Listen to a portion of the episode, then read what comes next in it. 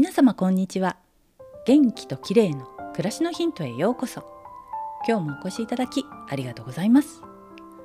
なんだか12月の気温とかで急に寒くなってびっくりしましたよね。冷え性の人にとってはこれからの季節は辛いですよね。今日は体を温めるには何を食べると良いかについてです。体が温まる食材というと生姜とかネギあとは根菜類を食べると良いと言われていますよね。温かい食べ物や飲み物を摂るのも効果的です。でも手っ取り早く体温を上げるには代謝を上げるタンパク質を摂るのが一番です。これって意外に知られていないのではないでしょうか。体の熱が生み出されるのは基礎代謝食事をとった後の熱産生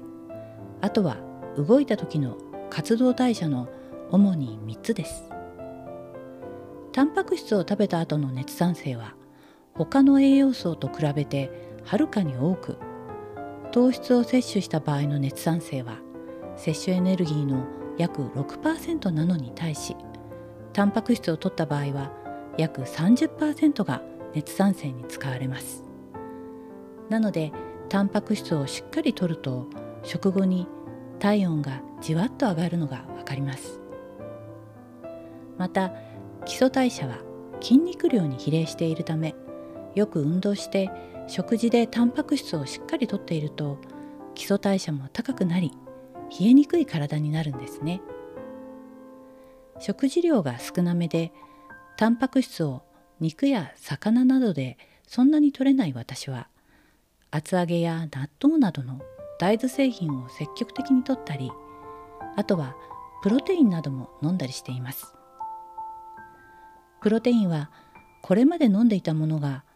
乳化剤や人工甘味料などの添加物が多いのが気になったので今はロハスポーツというブランドの乳腺タンパクだけのプロテインパウダーを購入しています。これは牧草で育てられたグラスフェットの牛の生乳から作られたホエイプロテインです。朝の食事などにプラスすると体がポカポカして気温が低い軽井沢でも寒さを感じずに外出できます。今日は熱産性の高いタンパク質についてでした。